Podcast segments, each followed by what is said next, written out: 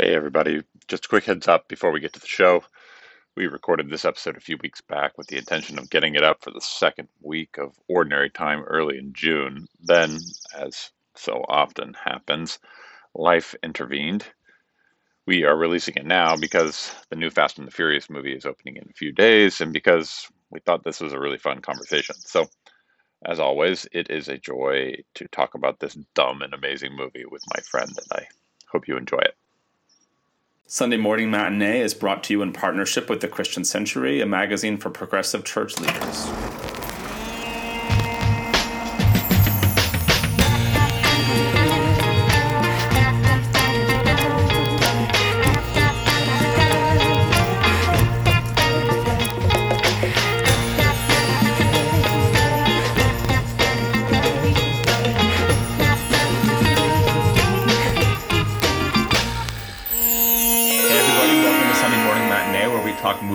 Culture with an eye for pastors, preachers, and Sunday school teachers.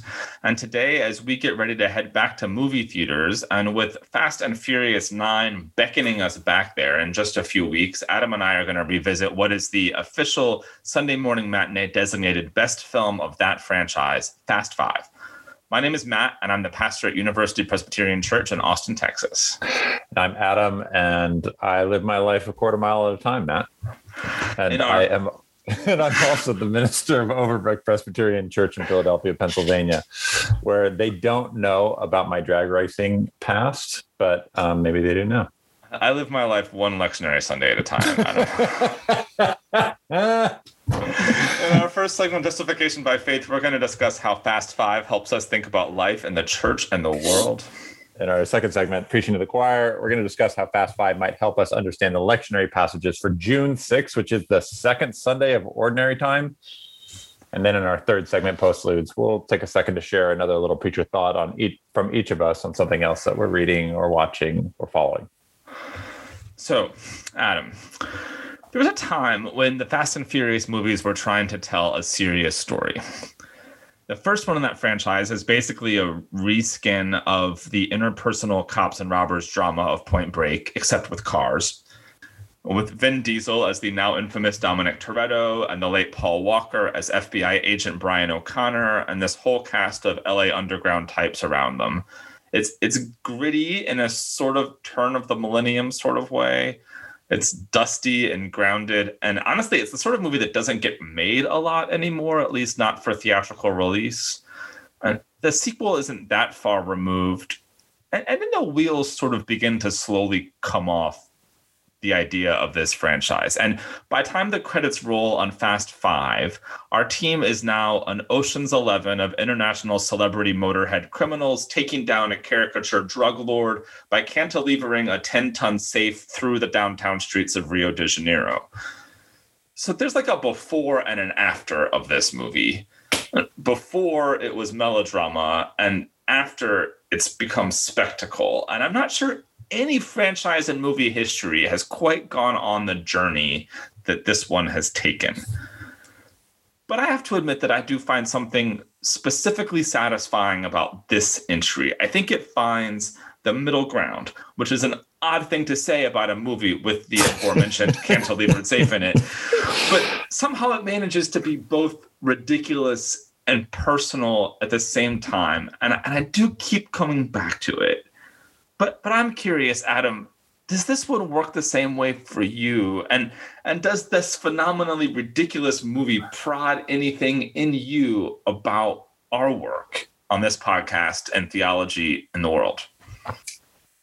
So I think this movie, like our James Bond discussion, has a sort of overarching discussion about the the, the franchise as a whole and like you said, its history is just, I find incredibly fascinating about how we came from what was a very low budget film about LA drag racing. Um, yeah, reskinned as from Point Break um, to a multinational franchise that just mints money is um, is crazy. It doesn't make much sense, and it, it's truly a unique story within Hollywood, especially since the second and third films were almost like throwaway films. They were just kind of like they they they had barely any budget. They didn't bring back what was the the most important character in the movie, and yet they still gained audience over time.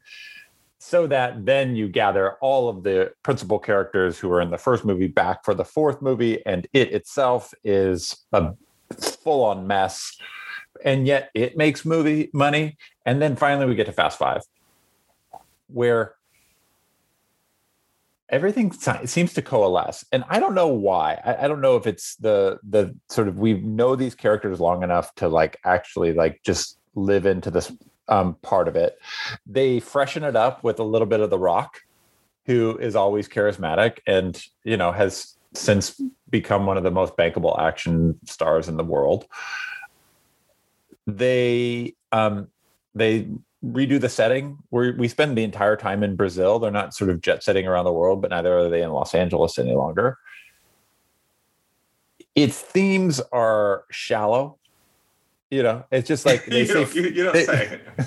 they say family back and forth to each other about a hundred times, right? But with a slightly different intonation, as if you're supposed to know what like this degree, this way of talking about family is supposed to mean there's there's a pregnant woman paul walker's having a he's going to become a father there's a heart to heart scene that is maybe the funniest scene in all of the fast franchises where out of nowhere um, brian says to dom dom tell me about your father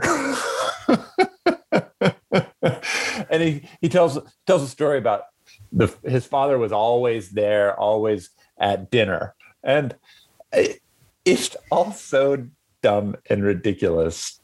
And it's frustrating in that moment because there are so many good ways that that scene could have been written. like it doesn't so take that bad. long for to, to have bad. Brian reflecting on becoming a dad, and then there's a segue into tell me about your dad. But instead, they can't even get the on ramp; they just go right for it. And there's something about going right for it that is just kind of hits you like a brick uh, just doesn't land. Anyway, well, it hits you like a brick, but I think that that's that's part of the ethos of this movie, right? Which is yeah, like sure. So allow me to make a strange car metaphor, right? Like this is a movie. These are movies ostensibly about drag racing, at least originally, and then they become heist movies. But drag racing is a straight line for a quarter mile, right? It isn't about turning. This isn't the F1 or NASCAR, even. This is just about straight ahead as fast as you can go. And there is something beautifully simple about that conceit as the overarching ethos of a movie like this. The characters seem to have some background and some past. If you've never, if you haven't seen the first Fast um, four movies, you have no idea who any of these people are, but they all seem to know each other. And so you're just along for the ride. And off they go. And then it just kind of moves at a breakneck speed and for two hours and 12 minutes. And by the end, everybody's like back on a beach. And there's something, I don't know, I find it deeply satisfying. And I, I think a couple of reasons why this is particularly satisfying is that because it's everyone is beautiful in it and it's always lovely and it looks great and justin lin is awesome he's yeah. he's a really good director yeah um so so justin lin has a hand on this and seems to understand all of it um and then there's the spectacle part of it which you noted which is just it it grabs it's not going to grab your heart because it's not a sentimental movie. It's not. It's the dumbest movie. It, it'll make your teeth ache. It's so dumb. So like, don't bring your brain to it. What you bring is that like part of your ganglia that like finds it really satisfying to hear like a car rumble beneath you. Like that's the part it's going for, or like the adrenaline, the gland that pumps adrenaline into your body. That's what this movie is trying to to go towards and I actually i appreciate that because there are still times so here's a here's my story which is a guy in my neighborhood works for the local ferrari dealership right? And so they have cars on their um, that are in their showroom that sometimes just need to be driven because cars need to be driven. Right. They can't just sit there. So every so often he'll drive through the neighborhood on his way to and from work, driving whatever is the newest model Ferrari. Right. And as it pulls up, it makes a sound that is both deeply annoying and incredibly attractive and sexy. Right. And I am always, and I look at it and I go, damn, look at that car. And I'm kind of entranced and in, in a way that my eight year old and four year old sons are both kind of entranced. And I don't know if this is a male thing or not. I, I don't think it is. And we watch it go by and we kind of look at each other and are left speechless with it. And for some reason, the Fast and the Furious movies capture that feeling. And that feeling happens to also be incredibly ubiquitous across culture. That there there isn't a there isn't an ethnic or um, or racial heritage in this country that doesn't have its own car culture where they just like they love these things and we can discuss where that comes from or why they love it but in some ways the fast and the furious franchise realized that that is a very real feeling and if you can tap into that then people will appreciate it So a, a couple of things. I mean, I I, I think I, I don't want to speak to the the gender dynamics of car culture more broadly. I don't feel versed enough. Th- this movie clearly posits that as a super masculine thing, yeah. right? Like th- this movie has some incredible racial and cultural diversity in it and in some ways i mean this point has been made before. The fast and the furious franchise is is um is is, is kind of beautifully transgressive in some ways at least by the standards of when this movie came out especially for the effortless effortlessly diverse central cast of characters that it has.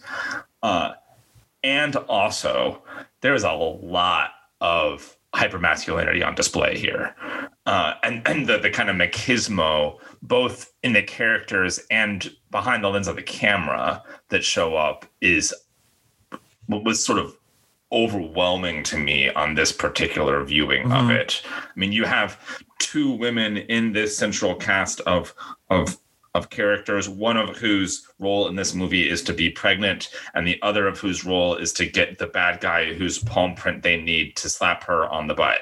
And those are the, and and so like that is the those are the that's the agency that is afforded to the women in this film. Um, and I think there's I, I, I don't I don't want to get too dewy eyed about the kind of universality of that that rumble feeling that you're describing, which I think is right, but I'm not sure it goes for everybody. And I don't certainly don't think this film describes it in universally accessible ways um, for, for that exact reason.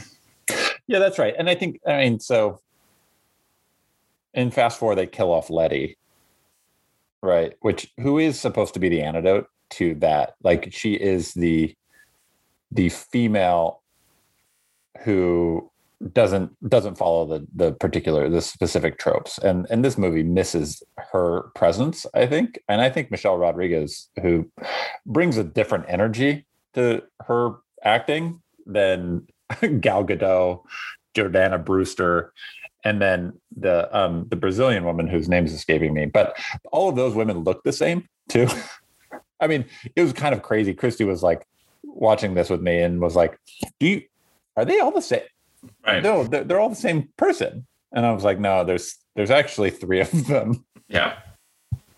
um so you're right to recognize that. It is a hyper masculine movie and yet it it doesn't take itself i don't know it doesn't take itself so seriously right? I think it recognizes that like dom beating hobbs in a fight is ridiculous like but it's okay with it i don't know i i this movie is so confusing matt like where it comes from like it doesn't have a particular um, easy source, right? We can look at it point like maybe the original one was the reskin of Point Break, but like this is like Dirty Dozens with Yeah. crossed with like a sort of random strange heist movie with the initial part of Point Break being present. I mean, it just keeps. It, it's a pastiche of so much that shouldn't make any sense with bad acting and bad writing, and then by the end of the day, you're like, "That was a fun two hours." Yeah, Sarah watched it with me this time and uh, uh, was intending to go to bed for the entire movie and just stayed there, which is very unlike her and a testament to like just how compulsively watchable this thing is, even as it is. It is so much. It some, manages to somehow be a lot more than the sum of its parts. Because I think we could point out all the ways in which its parts do not make any sense at all. Um, I think here's here's, here's my here's my uh, uh, kind of film analysis 102 final paper argument that is apropos of nothing which is that i think one of the one of the strange things in the brew of this movie is the last movie we podcasted about i think there's some butch cassidy and sundance kid in this movie i think Yes, this is i think this is it. I think this is Butch and Sundance 2. This is the this is the fantasy alternative ending to Butch and Sundance. Um, where not so much stylistically, but just at a character and plot level, you have this this major duo of outlaws who are run out of rope in the US and have to flee to South America uh, in, in want of greener pastures. Um, there is the the love interest that comes with them who is also sort of in relationship with both of them and we i mean obviously not romantic here but it's dom's sister uh, they Yeah.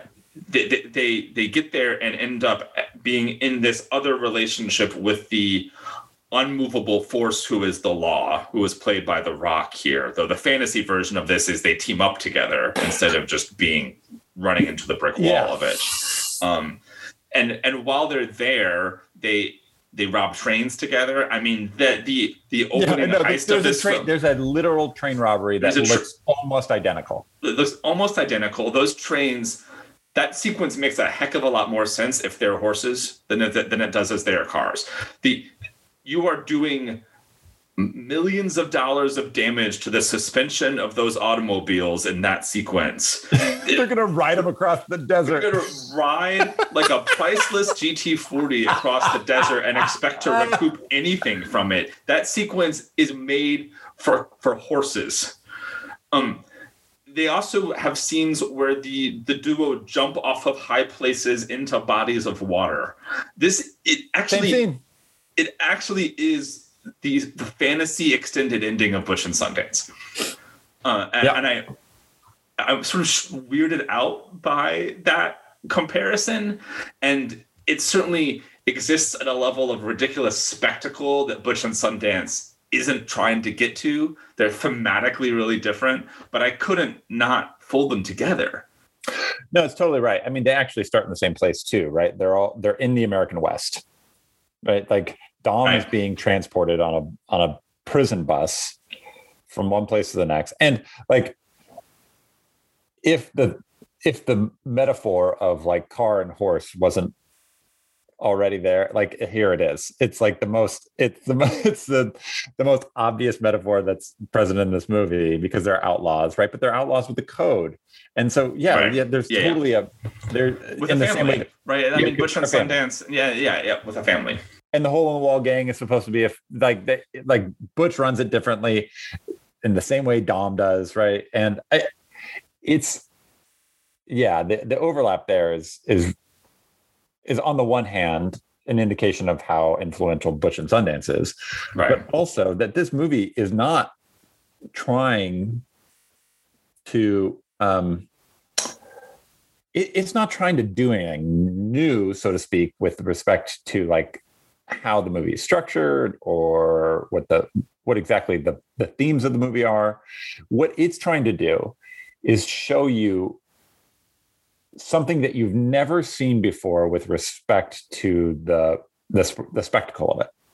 And that becomes the the important cell of this movie going forward right? I think i mean weren't we talking about your your your theory of this and James Bond too, and how this sort of took over the the silly part?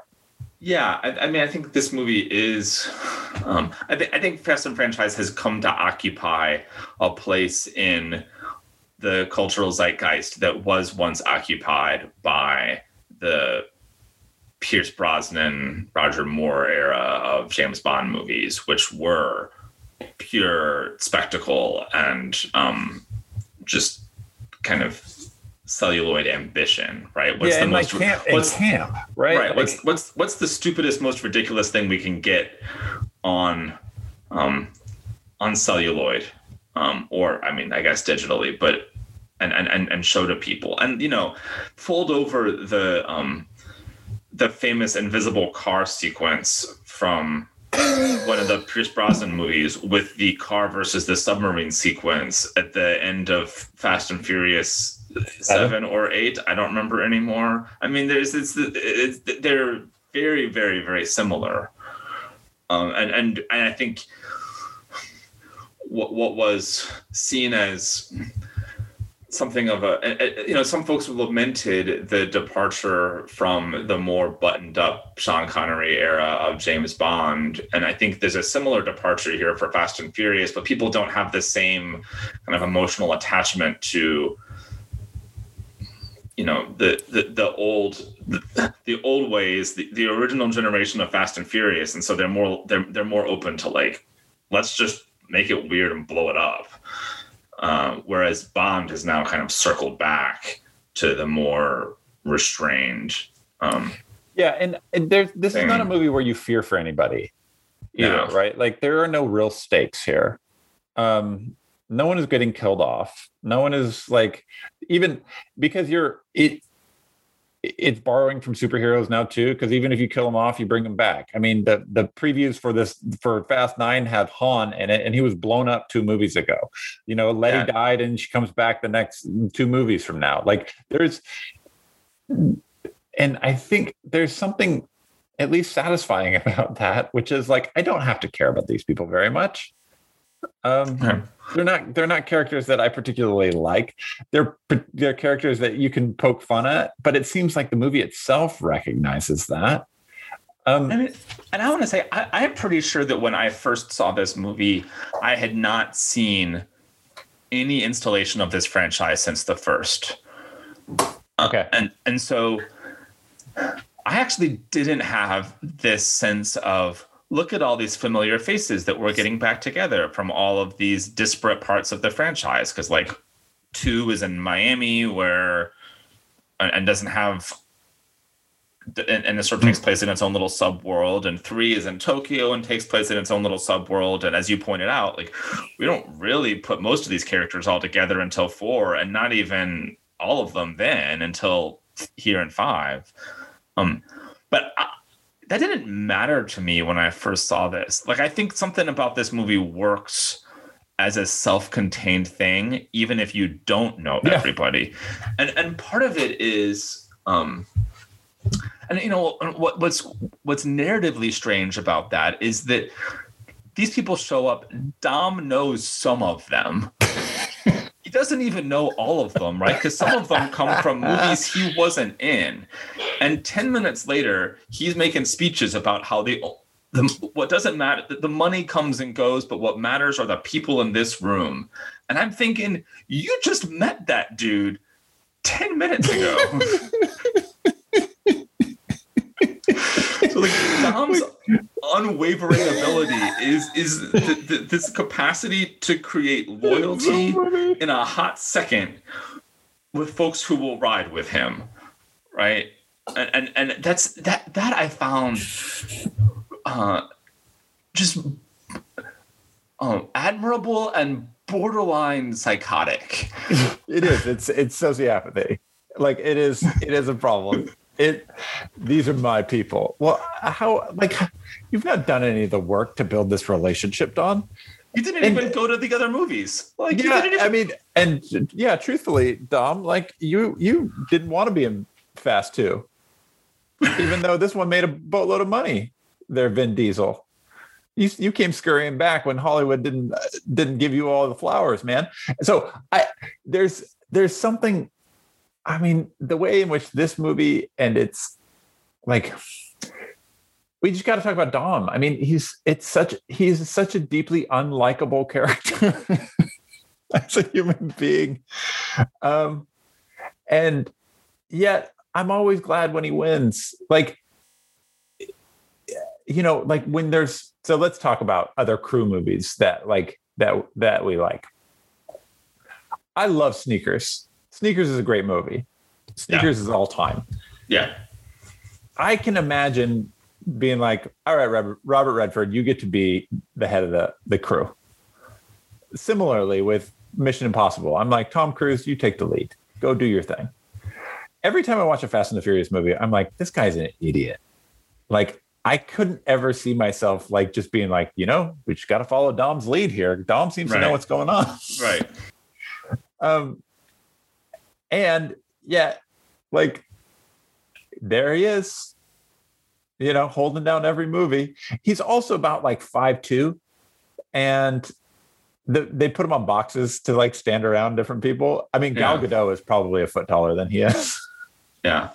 and it is it so all of it makes no sense. I think and yet theologically he he kind of is the center of gravity because he is the one with the code. He's the one that sort of is is going to tell you he's the oracle around which he will tell you the code of how to be an honorable thief. And um yeah. and that's important. I mean, I mean you need that. Yeah, I, I, gotta say, I think you could put those speeches in the mouths of other characters in this movie. I mean, it, you'd have to rewrite the franchise, but I, th- I, think, I think it would be doable. I think, I think we make a mistake when we come at this film with kind of narrative character interpretation lenses on first. um, I think about it this way like, Dom's sacrificial tendencies are noble, I guess, but also don't make any sense. Yeah. At the end of this movie, what we know eventually that we don't know in the moment is that when Dom and Brian are driving onto the bridge with the safe behind them, that that spoiler alert, that safe is empty. They've already switched out the safes. And then Dom and Brian are arguing about wh- who should unhook it so they can drive away to freedom. Well, they could both unhook it and drive away and leave this giant safe in the middle of the road as a blockade. But that would preclude us getting to have this um, both this little argument about who gets to be sacrificial, but it also would preclude us getting the sequence where Dom then comes back with that safe and just like steamrolls an All entire brigade's worth of police, of, of, of police officers. um, and I think it's because, of course, the movie demands us to read it first and foremost as spectacle. Right. Like we have to ask the, the movie is going to do whatever work it needs to do character and narrative wise to get the spectacle that it wants and spectacle needs to be the interpretive framework for understanding whatever else is happening um and honestly uh, I, I think about this a little bit liturgically yeah um we spend hours cumulatively in staff meetings very righteously trying to make sure that we have connections between the preaching text for the day, mm-hmm. the occasion of the Sunday itself, what anthem the choir is singing, what hymns we're going to sing. We want there to be, for lack of a better phrase, kind of narrative and character through line in our worship services. But honestly, I think sometimes folks and experience those services first and foremost as spectacle. Mm-hmm. and I don't mean that in a bad way. I mean, is is a choir anthem that just rocks the house in some way and doesn't necessarily connect to the sermon a better tool for mission in that moment than something that has all the integrity of the text with it but It's a doesn't little boring. but, but it's a little boring doesn't doesn't sit with anybody doesn't rock anybody doesn't give them that rumble that you're Yeah. describing right? Um, which is of course why dom is the center of this film because dom is because because dom is the rumble. Yeah. he is spectacle in and of himself. Vin diesel is spectacle in and of himself. And so it has to hang there and it can't be nuanced, right? Because that's it, it's not that's not the point. The nuance gets in the way of the spectacle, right? You don't want people thinking about um about does this connect? You want them to open their jaw right and and sit in awe without um without a critical way of experiencing it. And I think I I I, I agree. I think we get we can get a little too delighted with the ways in which we find specific nuance without ever considering if people actually care about that. Um, or if it's just something creatively that we who have to do this stuff every week are trying to do to make it interesting.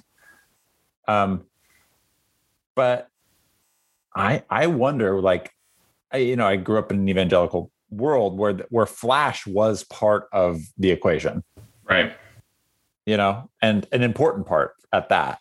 And it turned me off to a lot of it because i felt it was shallow. But then there are times when i'm sitting in a worship service and i was like you know what would be awesome? If people like moved. Right. Yeah. And and you know, and, and Flash not being um unique to the American evangelical tradition, but like a deep part of the history of, for example, the Roman Catholic Church. Mm-hmm. I mean, the the the sensory experience of of, of liturgy, of incense, of w- whatever whatever costume drama you want to imagine on a Sunday morning goes back a long time. And it's because folks instinctively understood that spectacle was part of the way in which we were going to receive a story.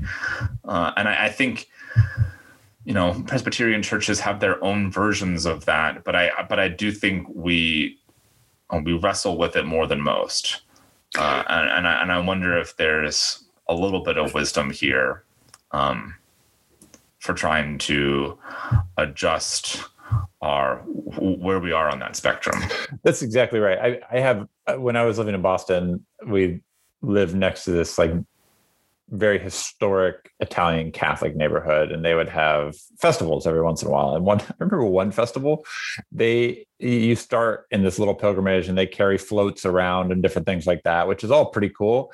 And then you arrive on the steps of the local Roman Catholic Church, and I kid you not, there was a four year old harnessed above the church and swinging on a rope back and forth, like as a cherub like as an angel that is supposed to greet all of these pilgrims who are about to like enter into this church. And and literally it's just like this child is small and hanging. And i was like oh this is a bad idea. Like you should not be subjecting this child to this. And at the same time i was like hell yeah man. Like you like y'all been doing this for a long time. Right. Right right right. And it made an impression right? Like i was like dang i ain't gonna forget that in the same way that like that safe makes an impression like i'd never seen that in a movie before No, no. I remember the first time I watched that, just thinking, like, this is a remarkable bit of choreography and cinematography. Like, I just, I felt it in my bones, and uh, it still gets me. yeah yeah it's still got it. Like the physics don't make any sense but like Not a bit of sense in the world. and yet the yet the the the camera works the sound works the destruction of it all works the stakes works. Uh, you know there's a little bit of mag there's there's movie magic in that scene for sure. Absolutely. Yeah, it's movie magic for sure. And I think that's a good place for us to, to pivot on. But before we do that, we want to say how grateful we are for our partnership with the Christian Century and want to guide your attention to the great work they are doing. They recently published an interesting article on Virginia Mollenkott by Amy Frykholm. I love Amy's work, and this article is definitely worth your time. And if you are listening to the show and don't yet subscribe to The Century, Sunday Morning Matinee listeners can get a free trial magazine subscription. For more information, visit christiancentury.org slash podcast offer. All right, Matt, let's talk about preaching. The text for this upcoming lectionary from year B, it's June 6th. We are beginning ordinary time. Uh, we have the people asking for a king in First Samuel. We have God's judgment on Adam and Eve in Genesis 3 we have Paul calling the church in Corinth to endurance in Second Corinthians. And then finally, we have the very, very strange passage in Mark 3 about Jesus and his family. And uh, that's a lot, that one. Uh, where does Fast Five land for you as you look at the lectionary passages? I mean, this this Mark passage is sort of long and multifaceted, and it feels one of those like one of those times when the lectionary editors just sort of knew they needed to put something from Mark III in there and couldn't quite figure out where to start and stop the pericope. Uh, and, I, and, I, don't blame them for it. It just doesn't. It doesn't really feel like one coherent bit. Um, but I, I, I mean, at the risk of picking the low hanging fruit, I do think at the very end of this, you have this moment where uh, Jesus comes out of the house and is, is is, is looking for his mother and brother and sisters and then says who are my mother and my brothers? And everyone around him um, and then he looks at everyone gathered this whole crowd gathered and says here are my mother and brothers. Whoever does the will of god is my brother and sister and mother. And that's jesus proclaiming a different definition of family. Yeah. Uh, and, I, and i think we get in this movie and and certainly accelerating through the rest of the franchise th- this repetitive claim um, from Dom Toretto that whoever rides with him is his family. You get it from The Rock here. I'll ride with you, Toretto, at the end of the film. Uh, and then this insistence that we've sort of already touched on that uh, whoever sits around this table um, and and is willing to go on elaborate international heists with him is part of his family. and I think there is, as as many have pointed out, something something beautiful about that for this franchise that it it's it's redefining what family relationships uh, can be and can look like, especially in a super multi-ethnic way. Yep. Yep. Uh, um, it reminds me of um, clergy, myself included, who, especially as Dom does this without actually really knowing everybody that well. I mean, that was what was striking to me in this film. Um, of clergy who who use this sort of church family imagery to describe their own congregations. I, I certainly do it because not everybody who is a part of our church is a member of our church. And so to avoid membership language, I tend to use yeah. church family language, even as I wrestle with like, well, not everybody's family is a safe space for them. Not everybody's biological family is a safe space, but can I use that metaphor to kind of reclaim the idea of family for this gathering of folks that comes to worship and comes to mission with us at UPC? I also do it knowing that we don't always live up to the high standards mm-hmm. we might want in family. Yeah. And so I say it sort of aspirationally. Like I say it even to include the folks that we might barely know, like the folks that show up in this movie that Dom has just met 10 minutes ago and now he says they're family and I I kind of I make fun of him for it, but kind of do the same thing in the church all the time. Hey, brother. I say UP, I say UPC family. I say the UPC family all the time, and and and I don't really mean it as a description of who we actually are. I mean it as a claim about what we could be. Yeah, it's aspirational. I think it's totally aspirational. Yeah, and I, and I, think I believe that if I say it enough, it'll come true.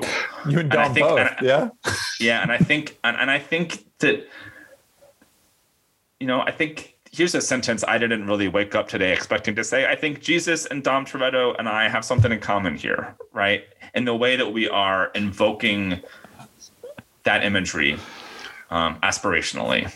Well, and uh, you know, there is that moment in the movie too, Matt, where Vince, who has betrayed them, comes back. Right. And it's as it's about as tender as Dom is going to be in a way that like felt honest, where he welcomes him back to the table.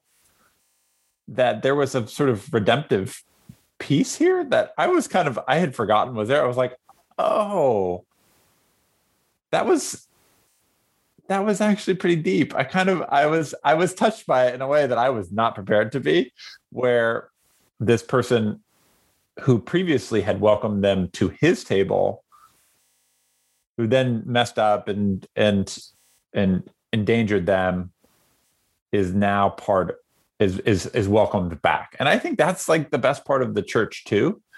Yeah. Is that if we are going to call this a family if we are going to use these images like well, you can't write people out of your blood you know? Like they're part of the story they're part of the history and they like they have their place. What whether they deserve their place is like a is kind of irrelevant um, yeah, that's interesting. It makes me wish that, and, and, and I don't know why they did. It makes me wish that the film did not ultimately kill his character off because it it, it erases the obligation to live into that in future inst- installations. Right. Right. It's it's already hard enough for them at times to live into Brian O'Connor as former cop, um, mm-hmm. and I think it would be I think it would be interesting to see the sort of long term implications of having Vince's character in the gang going forward. But they don't. They they don't actually have to reconcile with that because they just kill him off instead. No, they don't. And but but they do in other places. And I think this is the interesting thing about this franchise is, and especially as I sort of think about Genesis three here, which is like here's the first here's the first consequence, right? Like the the humans break bad, they do something wrong, and there's got to be consequences. But this begins to set up what becomes the the repeating narrative trajectory of the Bible over and over again, which is like make up, break up, make up, break up. Like bad turns good, and then good eventually turns bad. And that that happens a lot within scripture. And here in Genesis 3, we see the beginning of that narrative arc. And that narrative arc also tends to show up in Fast and the Furious. It shows up with Vince eventually, like right, like Vince breaks bad, then he comes back, he's he's redeemed. But there is this happens over and over. I mean, The Rock does something similar. He's he starts out as an enemy and then becomes friend, then turns enemy again. um, later, there's a there's a the Jason Statham character Shaw, right, who is going to kill Han and then is welcomed into the family. yeah. right? In in some crazy way. Yeah. Um so I I just I can't I can't it's hard to read Genesis 3 without also sort of beginning to read what is the the back and forth uh, of like of a betrayal and reconciliation that's going to sort of be at the center of scripture, especially as the people deal with God, at least in the Hebrew scriptures, right? Like that's going to be back and forth, back and forth. And they're going to long for each other in these strange ways, but they're also going to hurt each other. And they're going to constantly ask what gives. And every so often, there are these beautiful moments where they just like, where things are at peace for just a moment. And the reconciliation has taken place and then it all gets fouled up again, right? Because you need, at least in the Fast and the Furious movies, you need, um, you need conflict, and I think that's, I mean, really interesting is like, I don't, I mean, were people putting tags on movies? Like, w- was Marvel doing this in 2011? Yeah, because um, they'd already done it at the end of Iron Man in, two, in 2008 okay. with the with the Avengers. Tease, yeah, the, the Avengers tease, but like this, like they begin everything's great, right? Like Dom and his new girlfriend, who was formerly the woman who was looking for him, it like hangs out with uh, Brian and Mia, and there's there's a baby on the way, and then you're like, oh, we have found Eden. Eden has been repaired, and then you get a few credits, and then Eden is broken again, right? Like because now Letty is back, and Letty is going to disrupt whatever reconciliation has just happened here. Yeah, I, I think that there's there's that scriptural moment. I think is part of of faith too and part of something that we're going to as humans have to reconcile as we pursue ministries of grace and mercy yeah. I mean i agree with all of that. I, I do think that once again we we run the risk of interpreting the films through conventional narrative character driven lenses. Where like the reconciliation of Jason Statham with this crew is not motivated by character and storytelling. It's motivated by capital. Right? You you yeah. you you have these big iconoclastic stars and char- and characters that are developed and then we want to keep them in the franchise and together. And the way to do that is to rearrange their relationships with one another. Um, but the, those, that rearrangement of relationship is not the motivating cause. It's the it's the effect of the capital desire to keep those faces on the screen together. And so I, I, I think I think we just have to be a little bit careful about how we interpret that. Um, but yeah, no, we totally. There's, there's something beautiful. There's something beautiful yeah. about the screenwriters going, "All right, well, if all these characters are stuck together, how are we going to make them relate?" Which is not totally dissimilar to like what the world actually is, right? We're all stuck in this thing.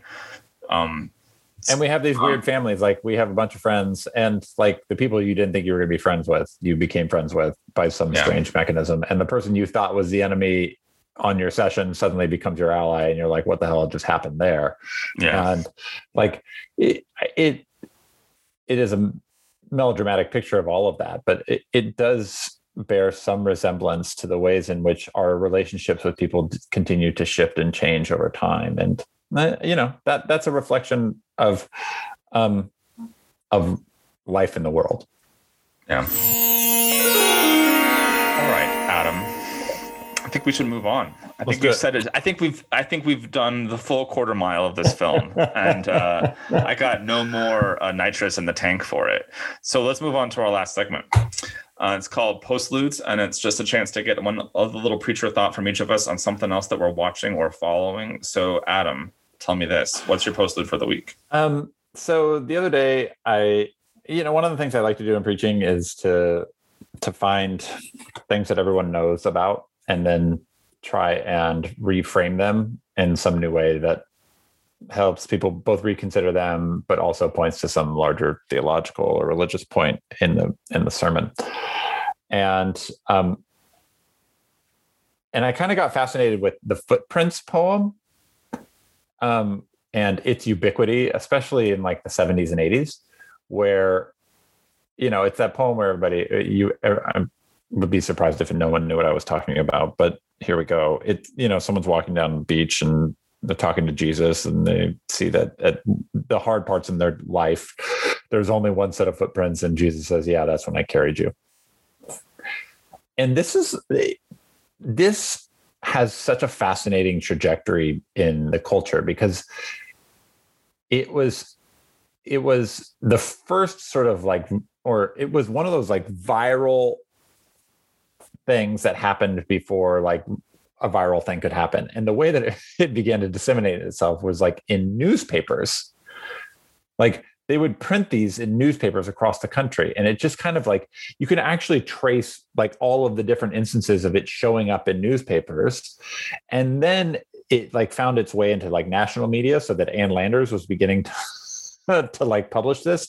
And then in 1980, Ronald Reagan uses it in a speech so from there, it becomes totally reproduced. And I have vivid images of like a tranquil beach with the footprints poem written beside it. And then below it it would always say anonymous. Well the the the provenance and the origin of the poem is in like serious doubt. Like there are at least four different people who have been fighting each other tooth and nail for authorship of this particular poem.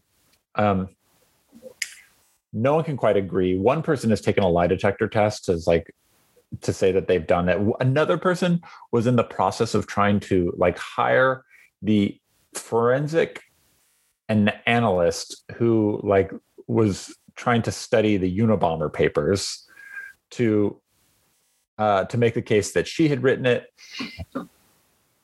The type of people who wrote it are fairly litigious sorts, so they sue everybody. It's the history around the footprints poem is actually more interesting than the footprints poem itself as we think about the ways in which like memory and the creation of something that is like a deeply unoriginal idea right? Like this is not a this is not an original idea. The idea that like either a you would notice footprints um there's like there's a very famous old chesterton poem about footprints or not poem but sermon about footprints in the sand about Jesus being like walking with you and seeing that Jesus is walking with you.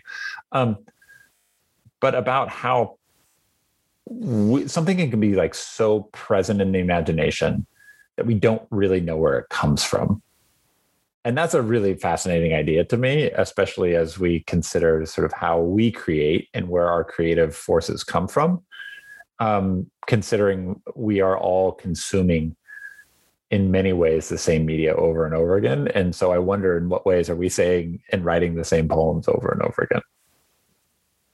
So that's that's the the sort of rabbit hole I fell down two weeks ago as I was trying to f- figure out where the hell did this footprints poem come from and why was it so popular. I now want you to produce the like long form podcast deep dive in the history of this poem. I think it would be fascinating. Yeah, and and truthfully, like I remember reading it and it blew my mind the first time I wrote it. You know, so like like like any good meme, right? Like any like good any good meme. meme. Yeah, yeah. So that's my postlude. What about you, Matt? So uh, I'm going to return us to the world of cinematic spectacle to talk about the Mitchells versus the Machines, which is the new Sony Pictures animated film that's up on Netflix. Adam, have you guys watched this? Um, I've seen parts of. Elliot was watching it the other day, and I came in about uh maybe halfway through and i was like this movie's really good it's doing It's- things and i need to go back and start to watch it from the beginning You have to go back and watch it from the beginning. This movie is the real thing. yeah Um, so it's produced by Lord and Miller, who made the Lego Movie for Sony Pictures Animation and then made Into the Spider Verse. Um, and it's got that DNA all the way through it. Uh, I think those movies make a sort of interesting trilogy, one to another. It's directed by a guy named Mike Rianda, who worked on Gravity Falls for a long time, which is Right. also a an excellent um, an, an excellent touchstone. Um, the Mitchells versus the Machines is, and I say this with kn- knowing the stakes of what I'm about to say, this is the movie that I wish that The Incredibles was. cool It is so exceptionally good. The, the the Mitchells are not a superhero family. They are a very sort of classically normal American sitcom family. They are trying to drive their eldest daughter across the country to drop her off at college. This road trip was an ill-conceived notion by the dad who is trying to um, find a few more moments for reconciliation with his eldest daughter. They have a Mm. long and fractious relationship. The opening of this film, the in the first half hour, is as much kind of family tenderness um, in unexpected ways in, in in in some sequences that paralleled for me the sequences of the notorious Pixar sequences in the opening of Up and in the opening of um, WALL-E. Not Hmm. as extended, but this like, oh, this is not the movie I thought I was showing up to sort of way. yeah Then they get in the car to drive across the country, and the robot apocalypse happens. The robot apocalypse is brought about by uh, basically a Facebook Google clone that um, has has put Alexa-ish devices everywhere, and the Alexa-ish devices don't want to be um, don't want to be superseded by the latest model, and so they rise up and revolt. So what this movie has is both the the the family dynamics of the Incredibles without all of the sort of weirdly Randian superhero politics of that movie. It has a much better social critique because what it's doing with um, our relationship with technology is incredibly incisive and it's incredibly funny. It's just so funny and it's so beautifully put together and hilarious. This is a must watch. I love it so much. Um, and I and I don't want it to fall through the cracks into like generic Netflix animated thing that your kids will find. Grown-ups should watch this movie. It is um, exceptional. That's, That's awesome. my take. Yeah, I I've I've been meaning to run back to it, but now I'm now I'm all in. We'll go do it. Yeah, Lego Movie, Spider Verse, and Mitchell's versus the Machines is about as good a little trio of modern animation as you will find anywhere, and and better Great. than better. Those three are better than what Pixar has done in the meantime. Is easily is what I would agree say. with that. Yeah, those at least those first two are fantastic. All right, Matt, that about wraps it up for this episode. This is also our last episode for the summer. We are going to take a break. Um, both Matt and I are pretty tired. And so I think we both have fairly extended vacations planned whereby we won't do anything but like stare um, at water. So um, we'll be back in the fall with some new uh, with some new movies, some new guests. But if you like the show, be sure to leave a rating on iTunes. Come to the show page. Uh, we'd love to hear your feedback. Drop us a line on Facebook or Twitter at the show page at SundayMorningMatinee.com. Special thanks, of course, to our friends at Christian Century and the fine editing skills of Derek Weston. Our music today was composed by Bobby Brinkerhoff. Big thanks to him and his band, The Rocks Goatee. Thanks, Matt. Thanks, Adam. Go see some movies this summer. I'm going to do it the same. Yep. Man.